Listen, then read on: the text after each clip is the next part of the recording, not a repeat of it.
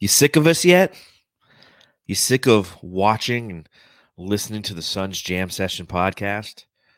It's going to be our third podcast in less than 24 hours. But you know what? That's what happens when the trade deadline hits. We're dedicated to the cause. Kevin Durant news breaks, boom, Suns Jam Sessions there. Trade deadline breaks, boom, Suns Jam Sessions there. And then Matthew, then there's a game. Suns Jam Sessions there. Yeah, I mean it's nonstop. We're getting sick of each other a little bit. Not really. Oh, this, this is a good time to be. Some, again. I'm kind of depressed right now a little bit. It's kind of been a rough night watching Mikal and Cam over there. So it's weird mixed feelings right now, man. They're I yeah. am I am rocking my Mikal Bridges Valley shirt that I have. Don't bring it out very often, but I'm I'm with you. You know, the emotions that we have been experiencing for the past eh, 21 hours. It's a roller coaster, a roller coaster of highs, a roller coaster of lows. And then you see some of the comments that are made by the team. And you see Mikal Bridges being interviewed during a game against the Chicago Bulls in Brooklyn. And it, it hits home. We are fans of this team, and we are fans of players of this team. This is kind of one of the reasons why Kyrie Irving to the Suns would have been something that might not have worked because of the way that we care about the players on this team. And truth be told, he's kind of a hard guy to care about. But Mikal Bridges and Cameron Johnson and Jae Crowder too, for what it's worth, the they were outstanding members of this team. They gave us a reason to cheer. They gave us a reason to believe. And now they are no longer part of this organization. And there's going to be some great days that lie ahead. It does suck that it's going to take a little bit of time before we actually see Kevin Durant suit up and play for the Phoenix Suns, seeing as he has an MCL injury. But bright days are ahead. But I think as we sit and we talk about this loss to the Atlanta Hawks, the first loss on this road trip in four games, it's okay to sit and have a little conversation about some of the things that we feel about Cameron Johnson and Mikal Bridges and Jae Crowder as they depart. Yeah, it's super sad. I think that um they're they're definitely like family to Monty and all of them. Um, but for us, it's it's hard. It's like seeing your kids go off to school or something, but you'll never see them again. You will, but it'll just never be the same. And um, I, it's just strange because it's never been this way with this franchise. When guys leave, Kelly Oubre is kind of close, Ricky Rubio, but that wasn't like this. This is like homegrown. They've been here since draft night. Mhm. And uh, you know, you don't want them to ever leave. You want to win a championship with those guys because of how much work they put in uh, over the last two seasons and how great those seasons were. Winning a championship with those two dudes on your team would have meant way more than anything in the future. Of course, a championship is a championship, Yes. but just winning it with those guys would have been so special. And I couldn't help but think when I wasn't barely paying attention to the stupid fucking game, like if we do win a championship, can they just be invited to the parade? Would they show up to the parade to celebrate with us? I mean, that'd be weird, but I feel like it, it would make sense. I don't know why. It's like It- your ex your ex wife coming to your wedding or something. You know what I mean? Yeah, hundred percent. You know, and I I understand that, and it's a valid question. I don't know if they would show up. I I would hope that the Phoenix Suns and Matt Ishbia would offer them an invite and personally himself fly him out here. But you're Yeah. right. It's it's an interesting feeling because this isn't Ricky Rubio leaving or Kelly Oubre, who were two players that were fan favorites and contributed to a winning team. Not not ultimately winning. I think they ended with a, a losing record that season post the bubble, the 8-0 run in the bubble. But like you said, Cam Johnson, Mikal Bridges, these are two players and people who the Suns kind of got criticized, especially Cam Johnson, kind of got criticized for drafting. And we instantly latched on to these guys, and we've had them since their rookie season. And it really hits you tonight when you finally sit down and you watch a basketball game, and it's the first time in four years that that Mikal Bridges isn't out there playing for your team, and it's going to be the first missed game in his career because he got traded. Does that actually count though? I don't know. I don't think that don't counts because he's not actually act or available. I think if he's available, it counts. So that's I'm how it not su- suck, man. I'm not whammy. sure. I'm not sure how it goes, but I will say the last time that something like this happened, I mean, I guess the closest thing you could have was like when TJ Warren left. Now that being said, TJ Warren TJ Warren left in the offseason and he left injured and depleted. Bledsoe left a little bit during the season, but that was a burned relationship. When is honestly the last time a member of the Phoenix Suns was traded away from the team and you had a remorse like we're feeling now. Even Shawn Marion, maybe that's one, but I Yeah. I wasn't the biggest Shawn was- Marion fan. Oh, I, lo- could I care was less about that dude. one. That's a good call. No, yeah, That I just really- I didn't that- have any kind of connection like a lot of fans did. Steve Nash, but he it was kind of running it. To, it was running to its end. It wasn't anything that was like gonna last another couple years, and you might have had a championship. It was a little different. Him, it was like he wants to go somewhere and win. We're not gonna win one here in Phoenix, so Mhm. this is just different. It's different. It hits different. And this podcast is going to hit a little different because we might come out a little flat, just like the Phoenix Suns did. But you know what? We'll do our best to fight through it. Welcome, ladies and gentlemen, to another edition. yeah, A E I O U, and sometimes Y. Make sure you subscribe, rate, review wherever you're consuming this co- this podcast. Hit the thumbs up button. We truly appreciate them. Pop them if you got them. I'm still popping them, Matthew. I still got them, so I'll keep still Drunk keep all day, huh? So, day drinking is the way to be. Oh, yeah, let's let's talk about the Phoenix Suns and you know a little game they had against the Atlanta Hawks, who they now 0 2 against on the season.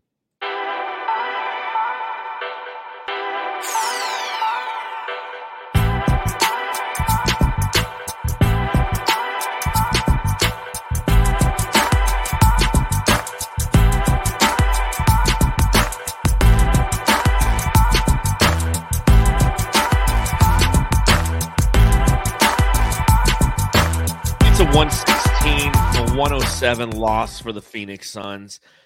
Much akin to some of the games that we've lost in the past. The Suns were outscored 36 to 22 in that first quarter, never fully recovered.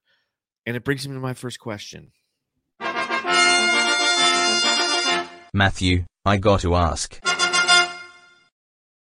Matthew, I've got to ask because it's my job. Uh, did you see Monty Williams' press conference prior to the game?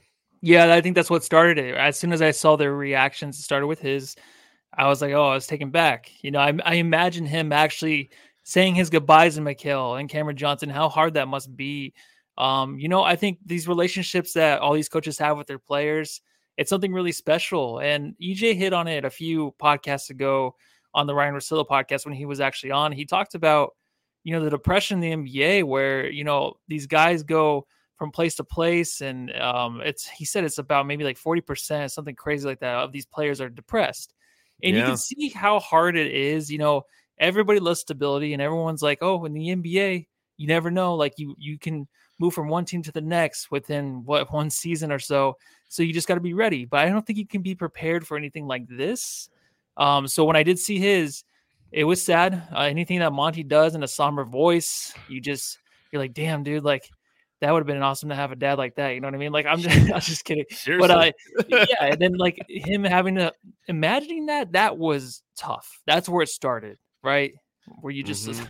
hard to watch, right? Well, it's interesting you bring that up because for those of you who remember, I spent a lot of last season traveling. I was every week I was in a new city for my work, helping out and assisting. And I told you and I and I said it probably plenty of times on the podcast. It was tough. Traveling as an occupation is tough. Take into account that the way that the NBA lifestyle is, that you don't start playing a game in a city until seven o'clock their time. And you have to mentally and physically be ready for that moment. And then after you're done playing for two and a half hours, you're still on that adrenaline high that you get from playing in front of 12,000 people. And your schedule is very, very taxing on you mentally. Now, take into account you're going through this with your brothers, with people who you love and care about because they have that shared experience with you. And that's the human side of the excitement that we're experiencing with the Kevin Durant trade is knowing that Mikal Bridges and Cameron Johnson, you know, Jae Crowder, he's been hanging out in a gym in Georgia for, you know, like eight months now. But for those two guys, they're in the middle of a season. They're fighting, they're clawing, they have this team playing well. And then, as Monty Williams said, and I was I was actually going to scrape the audio, but it's really low and somber, so I'll just read what he said. He said, "I got to see them before they took off, and it was emotional. Those two are near and dear to my heart. They're literally like my family. That was hard to talk to those guys and then hug them before they got get they got going. And it's interesting because you you hear what uh, Bismack Biyombo actually said about it. He said, "I was just about to go to sleep, and then he saw the trade on his phone. He said everybody was in the hallway because they're at the hotel. It's like we all started talking, and we keep talking. It just shows it just shows how close the guys and we are. We were out talking till 2 a.m. or something like that. 2:33 in the morning. These players were out in the hallway at a hotel talking about the transaction that just occurred that sent two of the lovable young personalities on their team to Brooklyn in an effort to bring in Kevin Durant. Yeah, and I'm sure Da was playing video games. They're like, why wasn't it Da? I'm just joking. that wasn't a thing. A but honestly, these are the two guys you wanted to keep around, and to know like their relationships are so strong. I don't think you hear about it this deeply though from any team or anything. I maybe because we're just of course so close to the Suns and what they do day to day. But, as I mentioned, like how often man. do you see something like this happen relative to players who are this ingrained in on the team and the culture? It's one thing when it's Ricky Rubio and it's and it's Kelly Oubre and Frank Kaminsky who got traded from the Hawks today. You know, I'm sure that mm-hmm. they had a kind of a quick like, hey man, that's the business. All right, have but this yeah. is different. These are these are the little brothers of Devin Booker and Chris Paul and and DeAndre Ayton's peers uh, even though he probably was in his vi- in his room playing video games and didn't understand what even was going on. His phone his phone was on silent. But again, like so that's the different side of this. It, it it's it happens continually in the NBA, mm-hmm. but it, it has a it hits you a little bit different considering who these guys are. And again, Dan T in the chat says everyone needs to chill. This will all go away when KD and Book average 80 a game. And Dan T, you're 100% right but yeah. we're not there yet. This is part of the process. This is different. We're talking about just the emotions of missing these guys. We're not talking about the future of the Suns. Like it's all on the line. They have to win a championship. It's not that part of it. It's just this the emotions of these players because we were so close two years in a row with these guys. We thought two years ago we were going to win the championship, or last year we were going to win the championship with the same roster almost. So then now all of a sudden you make a big change and these, like you said, Mikal has big turnaround. Cameron Johnson coming back from injury. Um, they're two of the biggest fan favorites. When Chris Paul called Devin Booker about, hey, what should I know about these guys? Booker's like, let me tell you about Cameron Johnson and Mikal Bridges. Mm-hmm. Those are the two guys he mentioned on this team. And I think that hits Booker really hard too. And if you want to think maybe Booker maybe had his input, of course he wants to play with KD, but that must be tough on him to know that those two guys are gone because those are the two dudes you want to play with anywhere. Like if you had to choose out two guys of this team besides Book, it'd be those two guys, and it's just difficult. They're plug they're plug and play guys too, and they're they're they're great human beings. As Landry Shamet said, we'll deeply miss what Cam and Mikal bring to the table beyond just basketball. They're our brothers. They need to be commended for their role in seeing this thing through to this spot. They were instrumental. So shout out to Duane Rankin. He provided all of these great quotes. And it's interesting as the trade, and, and of course we're going to talk about the game, but as the trade mm-hmm. was coming to fruition, I don't know if you saw this, but John Collins was kind of the the primary target, right? Like that was kind of the big fish that they were going for. And Matt Ishbia went to James Jones and said, No, like KD, dude, like let's do this. If we're gonna do this, let's do this right and they went for KD yeah. instead of John Collins, and that's what ultimately happened. And the report Gambo said this a little bit earlier today, where the disconnect this summer, and everybody who thought Flex was full of shit can just go eat a sandwich in a corner somewhere.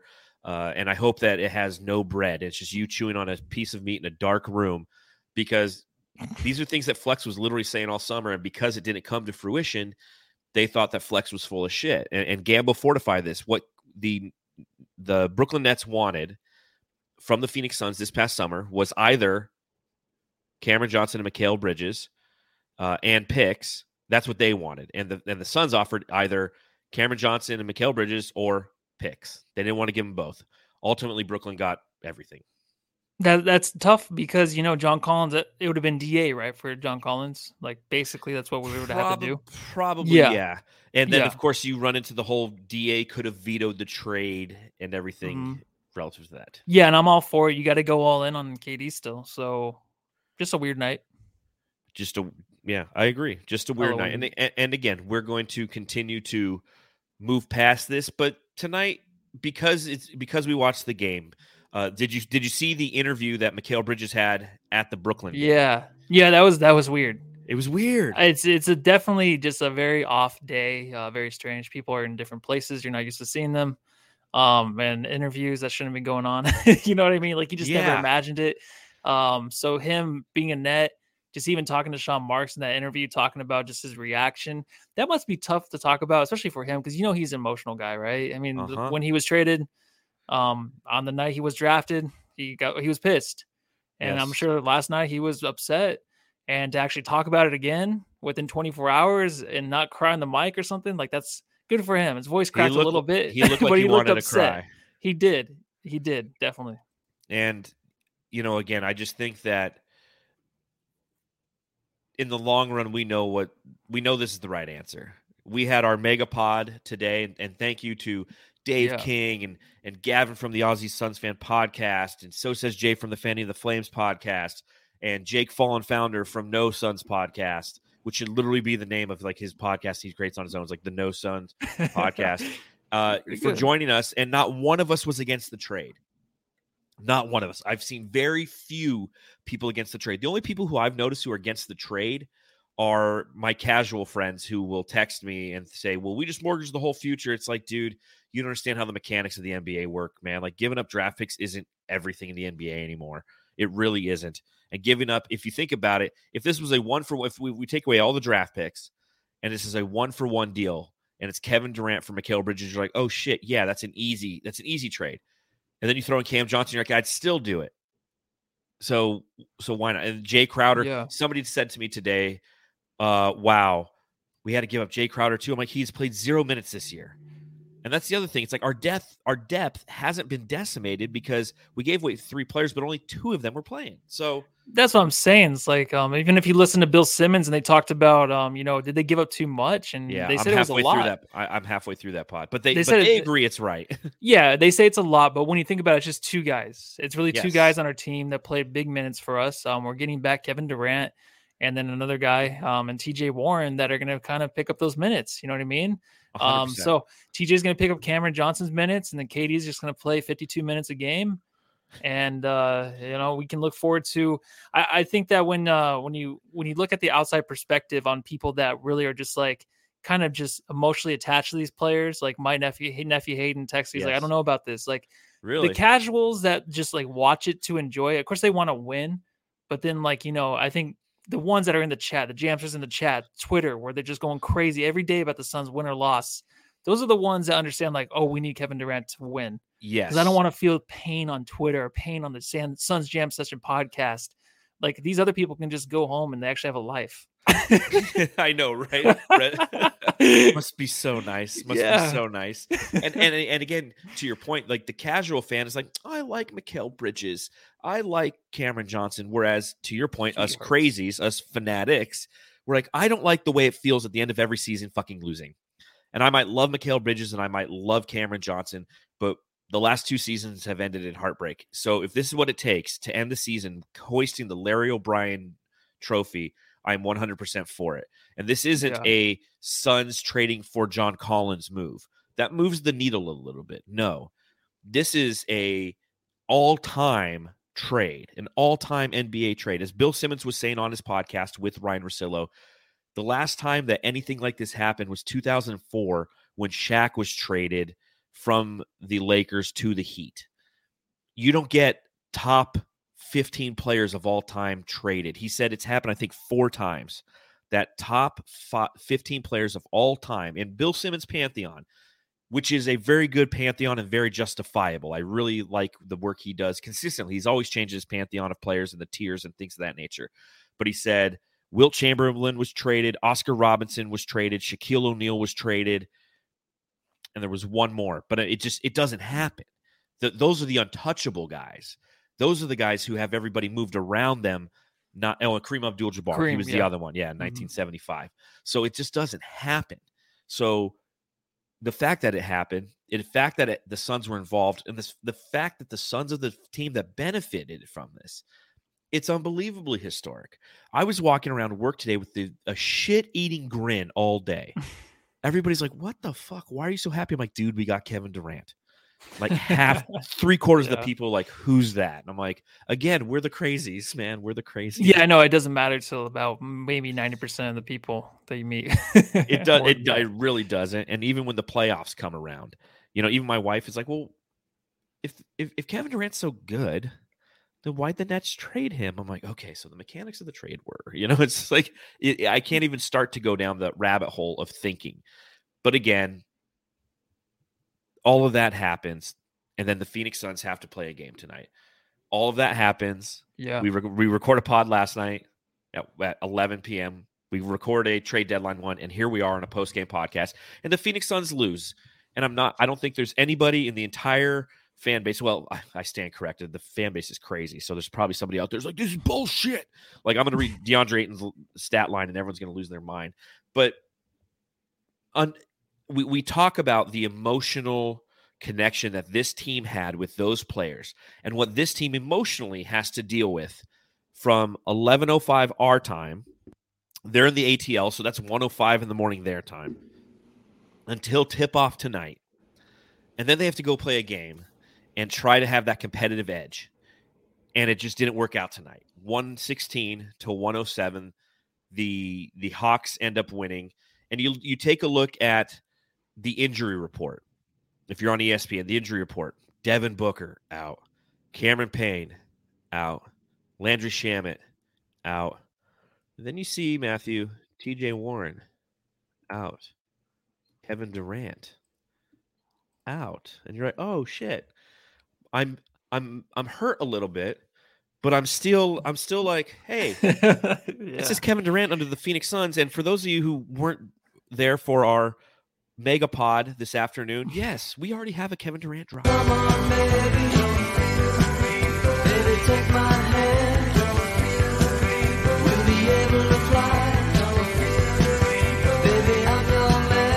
Kevin, you're our man. Yeah, so And there is a copyright issue with that one. is for there sure. really? Yeah, yeah. It's Did it already it- happen on the tube? Uh-huh. It's um it's always like six seconds. You can only do like six seconds of something.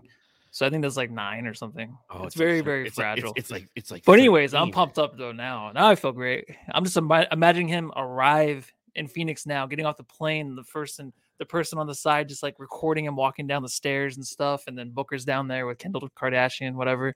It's gonna be mm. free. It's gonna be awesome. It's gonna be freaking Yeah. great. That does make us ineligible. I will change that pod. I will change that drop to something a little bit. It won't be as long. It'll just be like, "Don't fear the Reaper" or whatever. I just need to get some game footage of Kevin Durant more than just. Uh, yeah, I know that's the tough part, right? So, Yeah. but that but that being said, here's your starting lineup today, Jamsters. Chris Paul at point, Damion Lee running the shooting guard because Devin Booker was out. And they announced that yesterday before all the hoopla and kerfuffle. Devin Booker was listed as out. Torrey Craig at the three, Jock Landale at the four, and DeAndre Ayton at the five.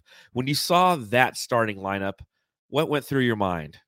Anything Um, at I- all? yeah, to remain on Twitter and look up um close-up pictures of Mikal Bridges and uh, Cameron Johnson and just watch videos of them all day in Brooklyn or all night. You know, I was I was kind of back and forth. Um, I was watching the game, I was, but you can just tell, you know, um, the hustle's not really there from a lot of these guys. Da, but I I realized like this squad's actually pretty nice, man. You have Okogie and uh, Saben Lee that look good.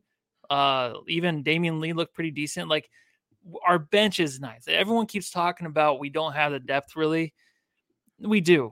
I, I like these guys a ton. I mean, we have a great record right now, sitting at fifth in the in the West. Whatever it changes like every second, Yeah, wherever we're at. Um, we're sitting there because of these guys. These Cur- guys are currently, at, they, currently in sixth. six, yeah, but we're sitting there because of them. We could have been out Yes. tenth or eleventh, right? So I'm not worried Yes. about that. I think they played really hard tonight. There's some good energy there. I think there's a lot of emotions for sure. Um, even like Chris Paul and Devin Booker, you can just see like they kind of were just sitting there on the bench. They're far apart. Usually Chris Paul and Devin Booker sit right next to each other. They're just kind of like, Mhm. this is weird, but everyone seemed kind of pumped up when they were playing in between the lines. It looked pretty good. Few people, not really. Yeah, this is an opportunistic game, right? You look at a scheduled loss. When you give up two of your primary players, you already knew that you're arresting your superstar. This is one of those games where you're like, you know what? If the Suns just compete a little bit, I'll be happy. And they did compete. They had a rough first quarter, as I mentioned. They were outscored by the Atlanta Hawks by 14 points in that first quarter, but they outscored them in the second, and then they outscored us in the third. We outscored them in the fourth. So we were continually fighting back, and we and there were some really good performances, but there was also some opportunity, if you will. One guy who I was just really interested to see to play tonight was Damion Lee. Today I met this cat. He said his name was Damien. He thinks that we're a lot alike and wants to be my friend. Damion Lee in this game again, getting the start at the shooting guard position, ends with 10 points on four of 14 shooting. He was one of nine from beyond the arc, Matthew. He had four rebounds, a couple Yeah. assists, Yeah. a steal, a block. Eddie had mentioned it kind of early on in the game that this is a good opportunity for Damion Lee because he's being asked to just score. Just score, dude. That's what we need you to do tonight. We don't need you to do anything too crazy. Just put the ball in the basket. You are a scorer. You should use this as an opportunity to do as such. And uh, he failed. He did, but I feel like he kind of looked good still. I thought that his hustle was really good, and you just I kind of think about the future of having him in there with T.J. Warren and off the out the bench. The the scoring is going to be between those two mostly. yes. Um, but I'm really excited for him in the future. I really am. I know he was 414 tonight, but I'm just I'm excited with the names we still have. I really am, and I think that of course we're gonna get the buyout, and we'll probably talk about those later if you oh, want yeah. to. But oh, we will. but I just there's nothing bad about this team, man. Like we we have the depth. We have these guys out there that are gonna play fucking hard still. Yeah, today was really weird, but the way that Lee's gonna play in the playoffs, he's gonna be that guy like one game at least out of the playoffs. He's not gonna win it for us, maybe, but he'll come off the bench. He'll extend that lead. He'll get Mhm. our energy back or something. So that's why I'm excited about this bench, and I just can't wait for the playoffs. Like I just want I want a few games to warm up and then get right in there against these other teams. I, in the com- I completely agree. I like our depth. I really do. Damion Lee, as a starter, didn't get it done tonight, and that's okay. To your point, he is an offensive spark plug. He is somebody who will come in in a playoff game and hit three threes, bam, bam, bam, timeout by the opposition. Holy shit! The Suns were up six when Devin Booker went to the bench, and now they're up fifteen. And I mean, that's what his role is going to be. Again, this is the time of year, my friends. We've hit the trade deadline, right? There's certain mile markers throughout the year that you look at as a fan and go, who are we and what are we at this time frame? The beginning of the season, it's just, hey, I want to know how this roster and these rotations are going to be utilized. And that's what we are very analytical of during the first about eh, 15 games. How is Monty Williams substituting these players? What are substitution patterns? Then injuries occur, and then you kind of see what how Monty Williams navigates that and see how certain players play when they have that opportunity. Christmas is the uh, the next mile marker. That's the big day, right? That's the celebratory day for the NBA. It's an opportunity to showcase who and what you are to the majority of the casual fans who haven't seen you since the playoffs the previous season. The trade deadline obviously is the big shuffling up of a lot of teams saying, "Hey, we've recognized what our strengths are, we've recognized what our weaknesses are, and we're going to try to make acquisitions that assist that." And now what's going to happen? We have the buyout market on March 1st. And what's going to happen is between March 1st and mid April is literally just fine tuning for the playoffs. We're at that point where we have a good understanding of who does what well on this team. And we need to start looking at it not necessarily in the night to night production, but be cognizant that these are repetitions for them to fine tune what their role will be in the playoffs. And that's what Damion Lee's role is going to be, right? Yeah, yeah, I absolutely think so. And he's a championship. He's a he's a championship winner. He's Mhm. he's done it all really in the NBA already, and um he's kind of fallen off a little bit. But this team's been so out of sync lately. Um, you know, you really had the spurts with with uh, Mikal Bridges, who started to lead this team, but then the bench is it's had a hard time. They've they've had a hard time just kind of gelling a lot. So when you get KD in here and you get TJ Warren on the bench, and I I believe he'll start Craig. I know Craig's been playing bad. Uh, We already seen comments in there Oh, about his his play, but it's all gonna work out, man. He's gonna be playing just that hustle role, and then he if he comes off the bench, it'd be okay. But I just would rather have TJ Warren do it just because we need the scoring, and I think Lee needs help in that in that way, and he just needs to shoot the three. He's still doing those runners and shit, man. And I Yeah. swear, dude, someone needs to just slap him in the head, back of the head every time he does that. Just stand up by the three and get going. Because once you knock down a couple, man, you know you can get us back into a game like this. Well, and also when he's in his normal role, he's going against second team defenders. The opposition is not going to be ready necessarily for him to be as open as he will be, and that's the only expectation that he will have. TJ Warren, Yeah. Cameron Payne when he's healthy. Cameron Payne attacks the defense. Defenders collapse. He dishes out one pass right, right to D Lee or two passes, and he's hitting wide open threes. And that's all we're asking of him. We're not asking of him to go out there and shoot 14 times like he did tonight. Tonight was just a good opportunity to see if he could work on a few things in his bag and make them be successful. They weren't necessarily Yeah. successful. I do want to talk about Josh Okogie, but we do have to talk about DraftKings real quick. NBA fans, it's time to bring the hoops action to the palm of your hands with DraftKings Sportsbook, an official sports betting partner of the NBA. This week, new customers can bet $5 and win $200 in bonus bets instantly. Plus, for a limited time, all new and existing customers can get a no sweat same game parlay every day. Go to DraftKings Sportsbook app, opt in, and place a same game parlay on any NBA game. And if it doesn't hit, you'll get a bonus bet back. Hey, go and take the Suns to win the NBA championship and win the Western Conference Finals. Got to get good odds on, on that. Download the app now and sign up with code TBPN. New customers can bet $5 on the NBA and get $200 in bonus bets instantly only at DraftKings Sportsbook, an official sports betting partner of the NBA with code TBPN. Minimum age and eligibility restrictions apply. See show notes for details. I'm saying parlay in there, not parlay. Oh no! Is that going to cost us parlay. money too? I'm just joking. I just you know what? Um, great job on that. Seriously, I mean, you even had the same clothes on and stuff, so you must have done it right before. I but did it right before. You, With f- four, you four freaked me minutes out, left man. I game. thought we were actually live when you were doing that. I'm like, wait, should I drink my water right now? Let's talk Josh Okogie. Josh, Oh,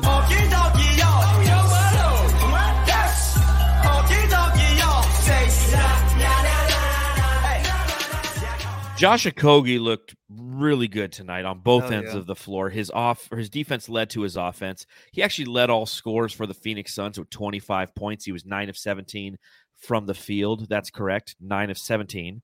He had the most shot attempts for the Phoenix Suns tonight. 3 of 6 from beyond the arc.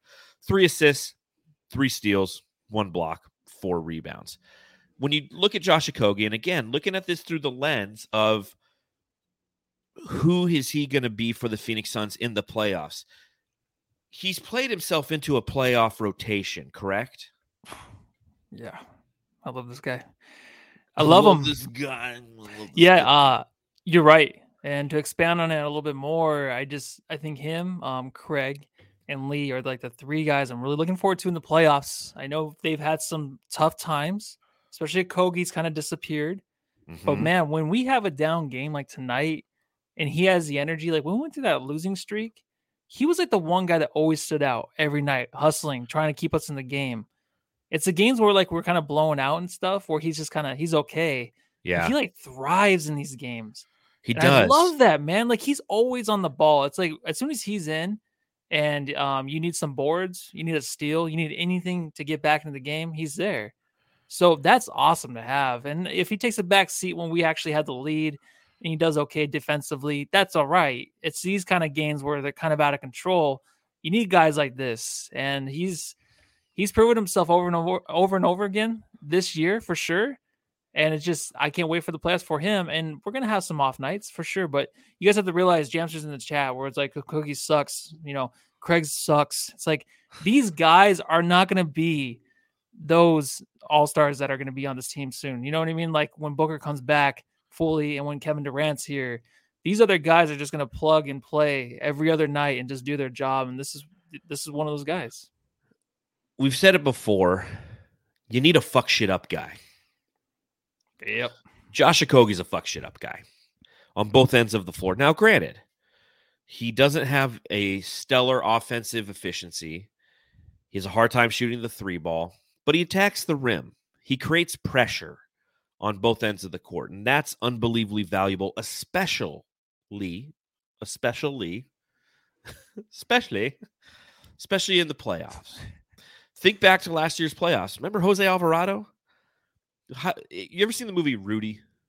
Yeah, I've seen that a couple Do you, times. do you remember like the the groundskeeper? He's talking to him. He's like, "You're five foot nothing, a hundred and nothing, and you ain't got a lick of athletic ability, and you just hung with the the Notre Dame Fighting Irish, you know, or whatever."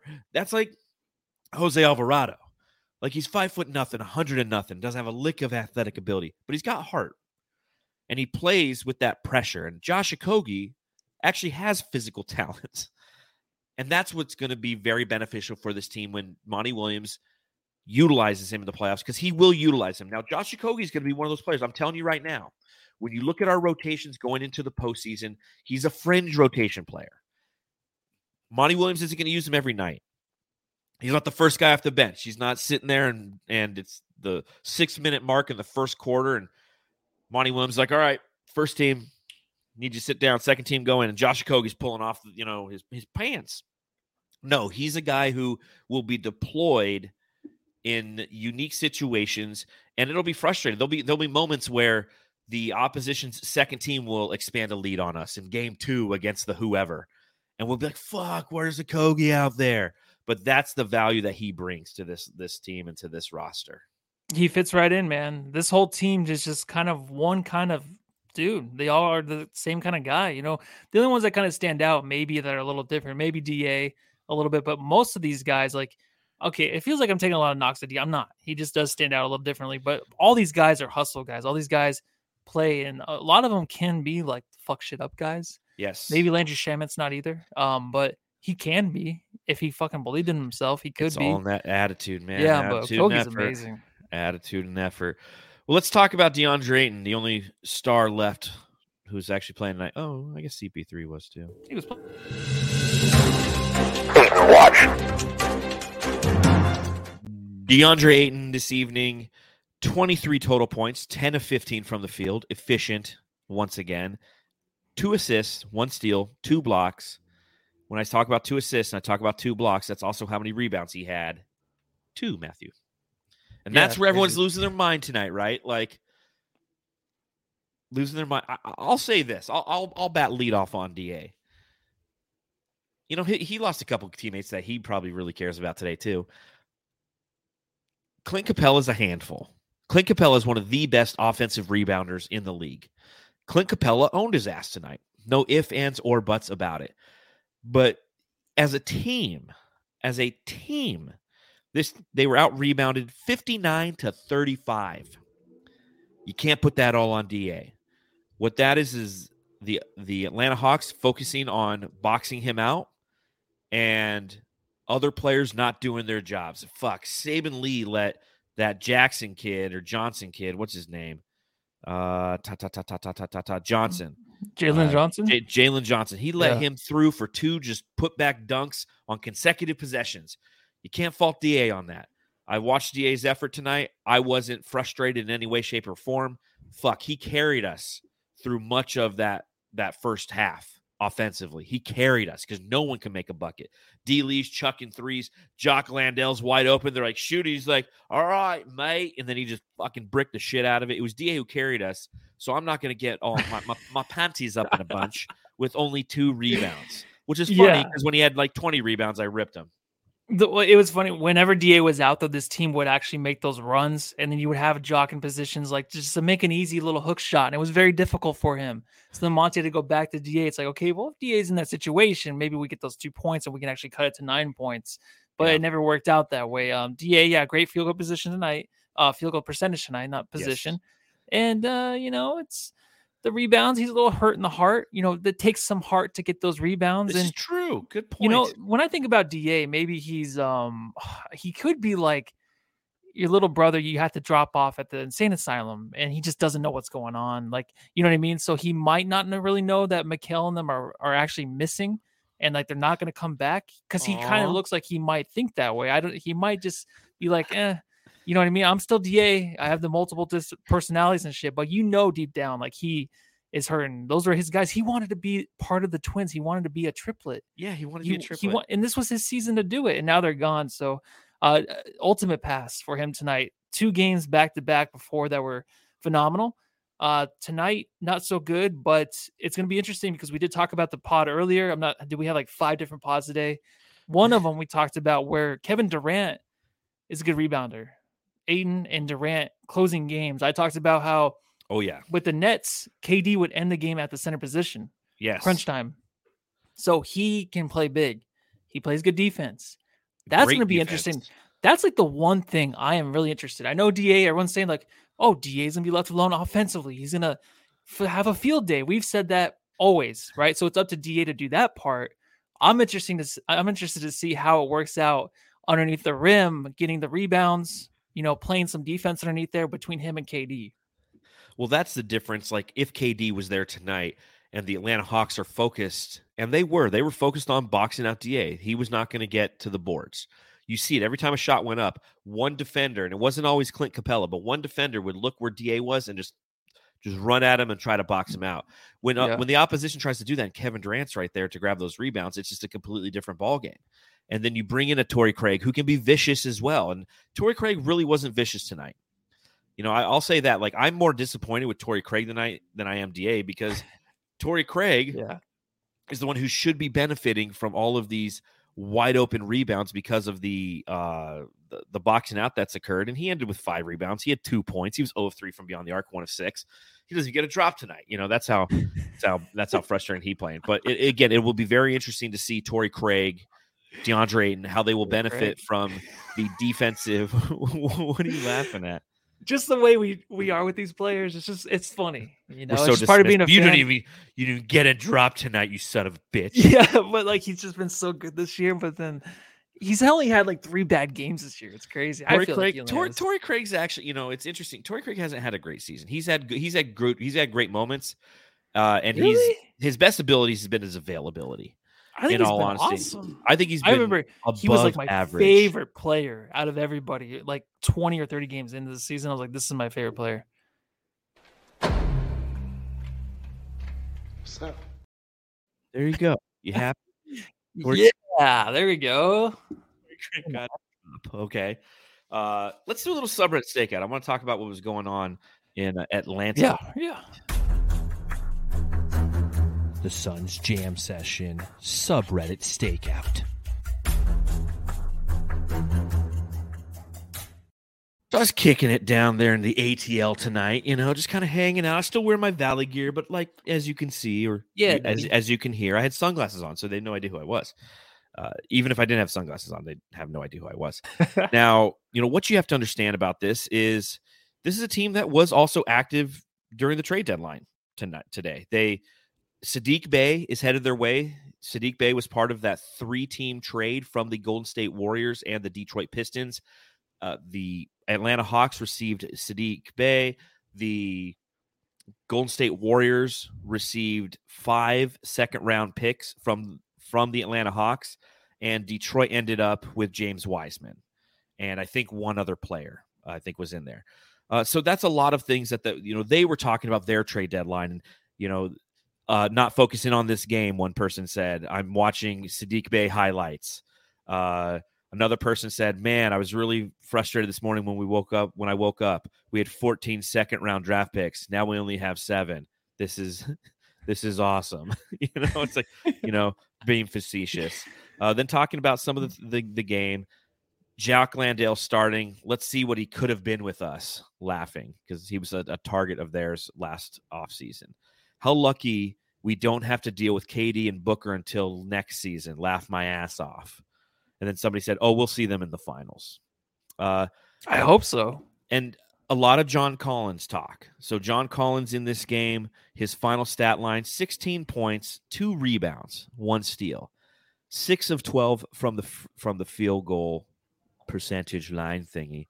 But his 16 points were violent, right? They were loud points. He was dunking, he was winding Yeah, up and yeah. just throwing it down. And it was an interesting observation. And remember, this is everyone who the Suns wanted and who, and who James Jones was going to make a run at until Mat Ishbia said, "Hey, man, Kevin Durant." But somebody said this, and I think this is a great observation on John Collins. The cycle is literally insane. John Collins plays mediocre and triggers the trade rumors. And then after the trade rumors, he plays well. People call to not trade him. Season ends, cycle repeats. That must be frustrating as hell. It's gotta the be. Yeah, can you imagine that?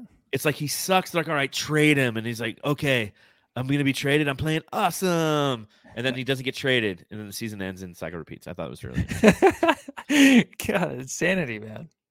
Uh, Ayton is going to be the next John Collins or Miles Turner as a big, always on the trade block. Always, still, he is right now. You He's know, always on the trade block. and then somebody said Ayton is better than both those cats. Uh, and then somebody said, Ayton got a higher voice than Trey. I'm weak. Ayton has zero rebounds. Ayton getting abused. So those observations there. Higher And then- voice. Yeah, yeah, I don't think he does. Trey Hmm. voice looks like he's got a very high voice. Um, Damion Lee talking shit, and he's one of seven from three. Laugh my ass off. Because he's getting KD. Yeah. Damion Lee, your mom's a hoe. Damion Lee, get ready to learn Chinese, buddy. I thought that was the quote of the That's night. what everyone always says. dude. It's just funny. uh, and that was the subreddit stakeout tonight. The Suns Jam Session subreddit stakeout. All right, let's go ahead and hand out some jam stars.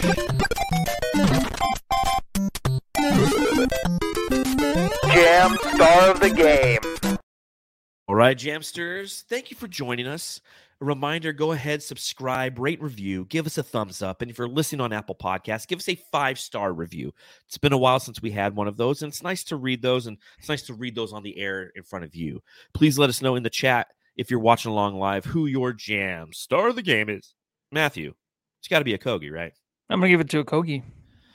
Oh, Kogi, Yogi. Yo. Yep, everybody is agreeing in the chat. I agree with you as well. Just a solid game in a in a, on kind of a shit night, and it reminded you that you know what some people. And and again, I don't understand the people who are like, "Oh, your depth is gutted," and we talked about that earlier, but I just don't necessarily see that. So No, same team. same team. Let's go. Go team. Uh, so you know, one thing we got about eh, 14 minutes left Yeah. we might do a Jamsters React segment. So think of your questions, Jamsters, if you want to ask us anything relative to basketball or just life. No more Kevin Durant. No more Kevin Durant. uh, I've talked about it for talked about it. I wrote about it. blah, blah. Uh, but we'll, we'll we'll play that in a little. We'll we'll play that segment a little bit. And we'll round off the podcast with that. Uh, I did want to talk about some of the buyout guys. Obviously, the buyout market is right around the, the corner. That is going to be the topic of conversation through the All Star break into March 1st. We saw some names of players that are going to become available. Matthew, who is at the top of your buyout market list? Uh, for me, I mean, it's nothing too crazy. Um, I was thinking Westbrook because I just thought the Suns would get him. You know, I didn't want mind him, but Reggie Jackson now is a name that I think the Suns are going to get. Chris Haynes did say once he's available, the Suns will be talking with him. That Mhm. is a that's a guy you can just come in and play back a point guard right away for this Yep. team. Can run an offense. Perfect, perfect pickup. The ultimate guy. Um, we have bigs. Um, you say you want wings. You know, I'm a drums guy. Um, I or what are they called? yeah, Yeah, I like drums. drums or Yeah. flats. Flats drums or flats um i i would go with him i'm interested to see what you say what you think because i know there's interest at wings but i just don't know what wings like who, who we're gonna Well, get. I've got a wing for you. Let I got it. a wing for you. i know who it is But I will say, well, I'll have you guess momentarily. But I will No, say I this: the question is, Cameron Payne. yeah Cameron Payne is a, a huge X factor in this. A huge X factor. He hasn't been healthy. He was having a great season prior to getting injured. And have we completely and utterly just written off Cameron Payne because we're hearing John Wall, we're hearing Russell Westbrook, we're hearing Reggie Jackson, we're hearing Terrence Ross, we're hearing all of these guards that are going to potentially be available on the the buyout market. Now, that being said, it doesn't hurt you to bring any one of those guys in because the Suns have a roster spot. We have the mid-level exception, and because we didn't use it last offseason, we can offer more than the majority of teams can to any incoming player. That's a huge advantage that the Phoenix Suns have. Those are one of those little things that why people sit there and they pick apart James Jones and how he's navigated this team and this roster. One thing he's always done up until this point is provided roster flexibility moving forward. He doesn't tie him down for himself down for a long time. Now, that being said, obviously, they gave up a ton of draft picks and that flexibility that he's used to having, he's going to have to learn how to be a new GM because he's not going to have that. And that's because Mat Ishbia said, fucking do it, dude. Like, let's pull the trigger on this, right? That yeah, being- yeah yep go ahead So, so no, but that being said, have we lost all faith in Cameron Payne, Matthew? No, no. I think people forget. Just like when Booker was hurt, everyone's like, "What's with the Suns team? Their window's closed." That was a question, man. Is this window closed to Mikal Bridges after winning one game after they lost eight in a row? You know what? Booker was hurt. Cameron Trade Payne is everybody. hurt. Cameron Payne's fine, but it'd be nice to have another backup. I like Saben Lee. I do, but you need a guy like Reggie Jackson for sure. Um, but we we love Saben Lee because we've watched him, but when you're watching a game tonight and Saben Lee's the guy out there, you're like, dude, not size wise, but he is he plays small, like smaller compared to what you could have in like a Reggie Jackson. I'm not saying he's just a small guy. I'm just saying like it's just it's not enough. All right, it's not enough oomph you need from that no, backup point not, guard position. not oomph in, in size or experience. The reason there's a reason why this guy's on a two way. I don't want to have to sit there and rely on a two way contract guy in the postseason. no, it's not going to happen. So that being said, I'm with you. I really like Reggie Jackson. Okay. Uh, John Wall, I do like John Wall. The challenge I have with him is the same thing that apparently everybody does. Remember, it's a guy who was injured for years in Washington, gets traded to the Houston Rockets. The Houston Rockets essentially say, hey, stay home. We're just going to focus on developing our guys because he's not productive enough. They take him, he goes out to the Clippers. Uh, he's played in what, I think 36 games this season. I think he started one of them and nothing stellar. I think he's 30% from beyond the arc, so you're not going to get any three point shooting from him. And he's just not John Wall. He's not that f- sexy name that came out of Kentucky years and years and years ago, right? So I just don't know what you get. I don't know if it's a hey, we're yeah. i- if, i again, if Cameron Payne is decent, he becomes the backup to the backup. He's the guy who, hey, listen, we're going to shave more minutes off of Chris Paul, not only during the regular season, but in the playoffs because of Kevin Durant, because of Devin Booker, because of DeAndre Ayton, because of their scoring prowess. You can sit there and say, hey, CP3, we're going to play you 28 minutes to a championship because John Wall can come in and give you 10 to 15 minutes a game, and they're productive minutes. If that's the case, then I, I fully get behind that.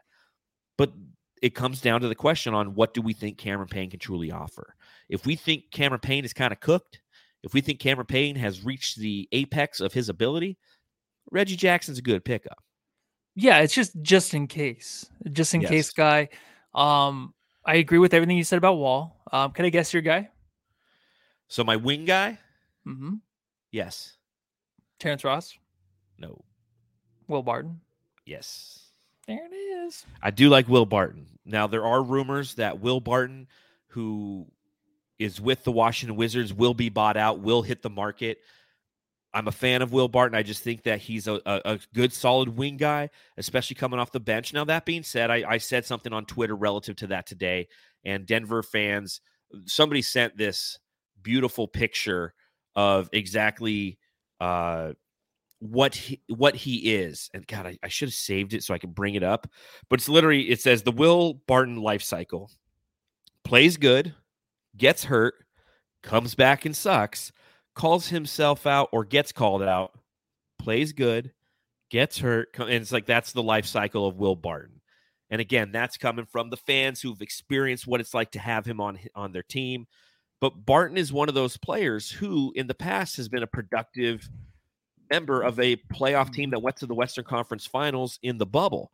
In 2020, he was averaging 15.1 points per game. Now, he was a starter back then. You got to understand, for about four or five seasons, he was starting for the Denver Nuggets. He goes to Washington.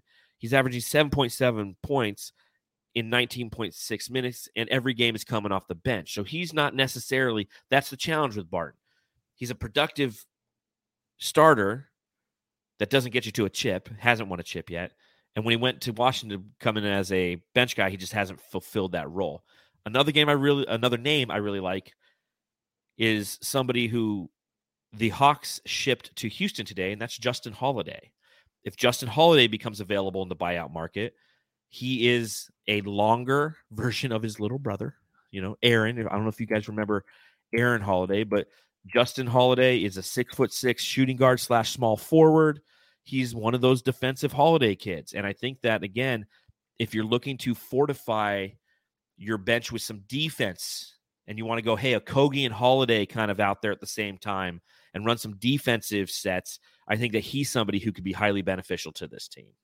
Yeah, I think if, if, he it's becomes any, available. if it's any point guard that can just you know be decent, that's all we really need. Um, I know we're talking about minutes from Chris Paul, but I'm just telling you right now, when you have Kevin Durant and, and Devin Booker out there handling the ball, Chris Paul will be doing a lot of standing around. He can still facilitate, he Mhm. can still shoot, he uh, can do what he's doing, but knowing that those two guys can bring the ball up, that'll save a lot of energy for Chris Paul when it goes into the playoffs.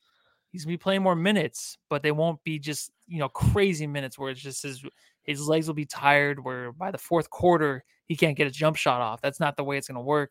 I just I don't care who it is. I just think we need a point guard. We need another guard. And again, Justin Holiday wouldn't be that. He would be a wing. Will Barton would be a wing. But Reggie Jackson, John Wall, potentially Russell Westbrook, these are the names that we're going to hear. And again, Jamsters, the beauty of all of this is James Jones has positioned us to be not only a destination and buyers on the market, but we have something that the majority of other teams don't have is we have that mid-level exception which Dave King was talking about today is about 5 million dollars which is more than the veteran minimums that some of these guys will be offered. So it's like not only can you come to Phoenix, play with Chris Paul, play with Kevin Durant, play with Devin Booker, play with DA, but we'll also pay you more to do so.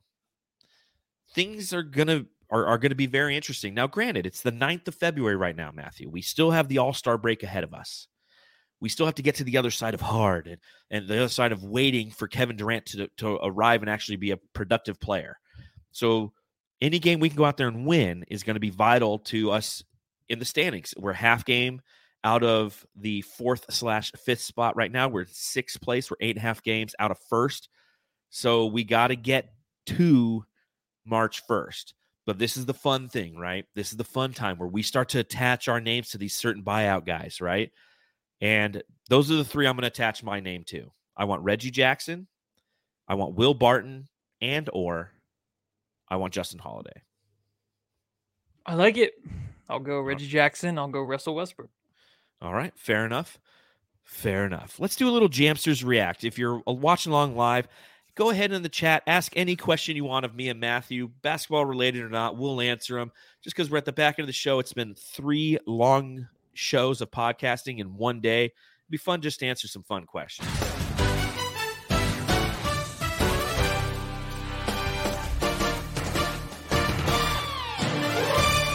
Jamsters react.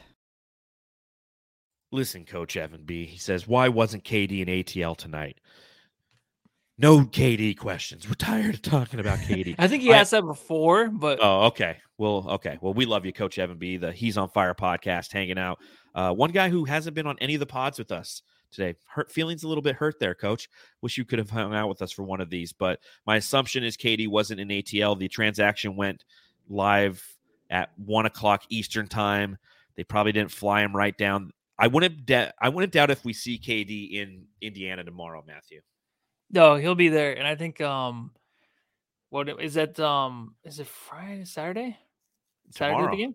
Tom- Is it tomorrow? We got another fucking tomorrow? game tomorrow. Yeah, we play a back Ah! back in Indiana tomorrow. No, he. I think he It's an has early to game, be. too. I think tomorrow you'll see him actually walking around, being the sun. You know, he'll actually be visible, and then you'll see Jae Crowder being visible, and he'll just be walking around talking. He probably won't talk shit yet, but he's ready. He's back to, really quick. Jae Mhm. Crowder. No one's asking questions. I don't think. Jae Crowder. Now that he's gone, his nickname Bossman. What is it? Where's that from? Did he I- just? Don't know. Self-proclaimed self self proclaimed. My assumption. That's kind of dumb. Call yourself boss man. That's just weird. In all caps? I just think that's weird, right? Unless it means something. I'm Matthew's been waiting to say this for like. I always have. I always three years now. I always thought it was gross and weird. I don't know. I'm sorry, man. It's Let's just see, what- weird to have a nickname like that. It is. You're, you I'm the boss man. I don't know. The, the respect that these guys want in their life, it's like fucking just Well, go and love your family. That's all you need to do. Let's see. Amen. Let's see what kind of crazy questions our jamsters are coming from or coming up with in the chat. Sure. Bees, what were you guys doing when KD to Phoenix was announced? I was like this. On my bed. I was like Like this on my bed. And I literally, you know, I, I have the Woj bombs set up on my phone, Shams bombs. I got those notifications. And literally, I'm on my phone. I see the little drop down come because I have an iPhone and it says Phoenix Suns, and I click on it and it says Phoenix Suns, Kevin Durant, and before I even read any more words, I'm Matthew Lissy is calling me, and he goes, "We going live?" And we both, I'm just like, "Yes," and, you know, because it's like, the same thing I did. Yeah, so yeah. It was just- uh it's a feeling I never really had in my life. Maybe a newborn kid, who knows? Um, having your own kid is that exciting, but just that feeling, the rush you get, man. Like, I'm telling you what, dude. I think I burnt like maybe two thousand calories this last night. Man, just I'm tired today too. I'm tired Yeah. today. Like I'm going to bed early. Uh, let's see. Coda Kid, an elite jamster. Thanks for asking this one in the chat. Question: Who's more bangable, Katie Hobbs or Kari Lake? Hold on. What does Katie Helms look like? Hold on. Oh, that one? No, I That one? Um, I don't know. Do we have to answer? Um, I'll let you answer that one. I'm gonna let, I'm gonna let that one slide out. D- d- d- define Kari Lake's- bangable. Kari's the only thing with Kari Lake is she kind of looks like a little boy, so it's kind of weird now. So I don't think any of them. God, Sorry, dude. my God. No, no other, no other, no other good. No other questions. questions. We've had some good questions on on. you guys think about us Jamsters React. throughout the day. You guys must think about Matthew Lissy or John Voita once in a while, and just have a question you guys want to ask. Here we go. Tad Russell. First year you- you became a Suns fan. He became a Suns fan in 1992. Matthew, yourself? Um, I think it was Barkley's last year, so what was that 96, 97? Yeah, 95 slash six, I believe. Mm-hmm. Uh, mine was 1988. 1988. Elmer W. Cagape. What are your thoughts on Darius Bazley? So at first, anytime we get a name here, we get excited. But the thing is, with him, you can be excited about him because he's young. Um, Mhm. he's he's very influential, but he needs somebody really just kind of you know overlook. He needs a leader. Um, I think he has a lot of talent, and I think there's something there. But I just don't think he's going to get a lot of minutes. But he There might go. surprise you some nights if he can just play within the offense. I think he he might be pretty exciting. Darius Bazley was a really solid pickup for the Phoenix Suns because it allowed them to free up some cap space by getting rid of the Dario Saric contract. So Yeah. I don't ex- have a lot of expectations for him. I know that one of your good buddies, and I forget his name, and I and I apologize for that, but is a huge OKC fan and kind of likes him. either. You know, a couple years ago, he played 55 games. He averaged 13.7 points. Didn't shoot very well from the field. He's yeah, but he's shooting 40. percent He can block. from three point. He can block. He, he can Very play defense. long. He's got a seven. Yeah. man. So He'll look like of like out there a little, little bit, but he's not. yeah, exactly. But he's not, but, but he's not. Um, but no, I completely agree. So it's it, he's a young guy who just adds some size and defensive uh prowess on the interior. Let's just say that. Yeah. Let's see here. All right, now they're starting to to, to stream in. Alberto Sauce, favorite beer. Um, mine's Lagunitas. IPA, that's right. Um, God, mine changes all the time. I love like kilt lifter. I love Four Peaks kilt lifter. It's like six percent ABV, is- so you yeah, drink them, get Mhm. Bumps Oh, you up God, sounds really good faster. Right. Uh, I, I like a good IPA. It depends on the season. I really like wheat beers. I like uh, all kinds. You know, I'm, I'm an equal opportunity alcoholic. Gabo has got a good question. How is Matthew part of the Cowboys cult? Are you from Dallas? No, I'm not from Dallas, but when I grew up, when I was a little kid, I had a dad. My dad was a Cowboys fan. I sat there and used to watch Cowboys games with him, and I became a Cowboys fan. And he was a Cowboys fan because he grew up a Cowboys fan. And he's not from Dallas; he's from Jersey. But my mom's family's from Texas, and some of them are Cowboys fans. But that's not the reason I'm a Cowboys fan. There you go. I always say this whoever you're rooting for when you're about six years old is kind of your team for life. And Yeah, it's ingrained, right? yeah, and if your dad was a Cowboys fan and at six years old they were winning because when you were six they were winning, you're a Cowboys fan for life. So I think that's kind of the way it goes. But good question there. Everyone Good always kind question. Of wonders that. Uh, let's see. We'll we'll do a couple more before we get out of here. Uh, Matthew, you click a couple. I'm I'm tired of clicking things. All right. Let's see. Bees, do you guys think KD can help DA develop a dribble package? you know, No, tonight, no. But KD did have that little jab step. He's a jab stepper to nowhere. He, is. doesn't do any and he faked out. What was his name? you, you D- Da. You mean yeah, but who did said he fake KD. out? Oh, he I'm faked sorry. out Clint Capela. Clint That's gonna Capela be was like on confusing. ice skates. Yeah, and Here's then what I was he thinking doesn't today. go anywhere. I was thinking about this today. If you look at our starting five, let's say TJ Warren's in the starting five. Only Devin Booker isn't initials. It's CP3, TJ, KD, DA, and Book. Yeah, or DB, big BDB. No one calls him DB. We No call him BDB. because he doesn't like Devin. Yeah. Devin Yeah, I and Kevin. All right, here's another basketball question. Um, Rather rather, have- oh, sorry, ahead. T- Tad, I was reading another one. Tad Russell, you say rather have Will Barton or Terrence Ross? Um, I say Terrence Ross. I like Terrence Ross a lot. Will Barton, I'm just not too familiar with. I like Will Barton because I've seen more Will Barton, I think. You know, you look at Terrence Ross, he played in the Eastern Conference his entire career. He's been with Orlando, God, for I think he's on his eighth season with them. So I don't know enough about Terrence Ross. I feel like when we play him, he plays well.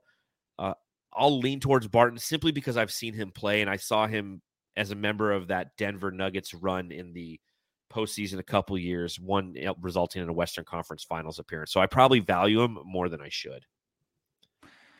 Yeah. I think that's. All right, fire up one more question. We'll get Just one more, Ryan. Are we getting Pat Beverley from the biomarket? I hope You're not, right. dude. I- No that way, guy better dude. start to learn Chinese. Am I right? No, he's on antidepressants like the rest of them from LeBron. I swear, dude. No one can stay on that team with LeBron Dude. longer than a year unless you're. Dude, Pat. Bev. If, if they bring Pat Bev onto this team, it's literally so they can like when he when he gets off the bus, like the entire team just like beats the shit out of him, whatever city they're in, and just like leaves him. They're like, got him. Ah, ha, ha, I wouldn't be ha, ha." surprised though. I mean, he would be a good fit here. He would. Uh, I know him and Chris Paul hate each other, but Exactly. for different reasons that we don't know of. So Chris Paul can be the bad guy in the situation. You know what I mean? yeah. We'll all die. We'll all look back down on Earth, and we'll see what actually happened on the highlights Mhm. between. And I'm sure it involves Kim Kardashian or something. So I'm sure it does. It always does. It always ends up with goddamn Kardashian. So on that note, Jamsters, we're gonna go ahead. We're gonna wrap this up. Again, Mikal, you're my thoughts and prayers, buddy. Uh thank you for joining us. If you were here with us live last night or listened to the podcast this morning relative to the KD trade, if you were watching along live or listened to the podcast during the trade deadline, if you're doing so now, we truly appreciate it. We really do. It's so much fun to have moments like these, these little weird things that again, I'm walking around work with a shit eating grin and no one understands why. And it, it all makes sense because I get to hang out with you, Matthew. I get to hang out with the Jamsters and the people who support this podcast. We really, really appreciate it. You are our people. That's what makes this fun. So we appreciate it. We'll be coming to you live again tomorrow night after the Suns play the Indiana Pacers, and then they don't play again, and I believe until Valentine's Day. And I actually have to cover that game. So Matthew, you want to cover a game on Valentine's Day for me? That'd be huge. Oh, I got plans, dude. I got a date. Get it's out, actually my a- first my first date. I'm a- waiting till the 14th to be like, a hey, you, you want to meet? What are you? You wanna meet up? You're like, what's his face on The Office? He's like, I asked her out on the the day before Valentine's Day. oh yeah. Do you Or really have a date on the day Valentine's. Day? No, I don't, but I do this weekend. I just it'd be Oh, funny if it was the 14th, but that's Yeah, actually but on a Tuesday, so I didn't even know. So if you want to cover the game on on the 14th, I can't even log in, dude. If I give me a hundred bucks, I'll do it. Wait, are you talking about the post game pod or for Brightside? Brightside. Oh, For some reason, I signed up for the fucking Kings game. Nah, Anyways, hopefully Dave, right. he- hopefully Dave hears this. I'm, I might text Dave see if he's at the game or not. Uh, but we'll but we have a long break after that. That's what I'm saying. The Suns play tomorrow on Friday.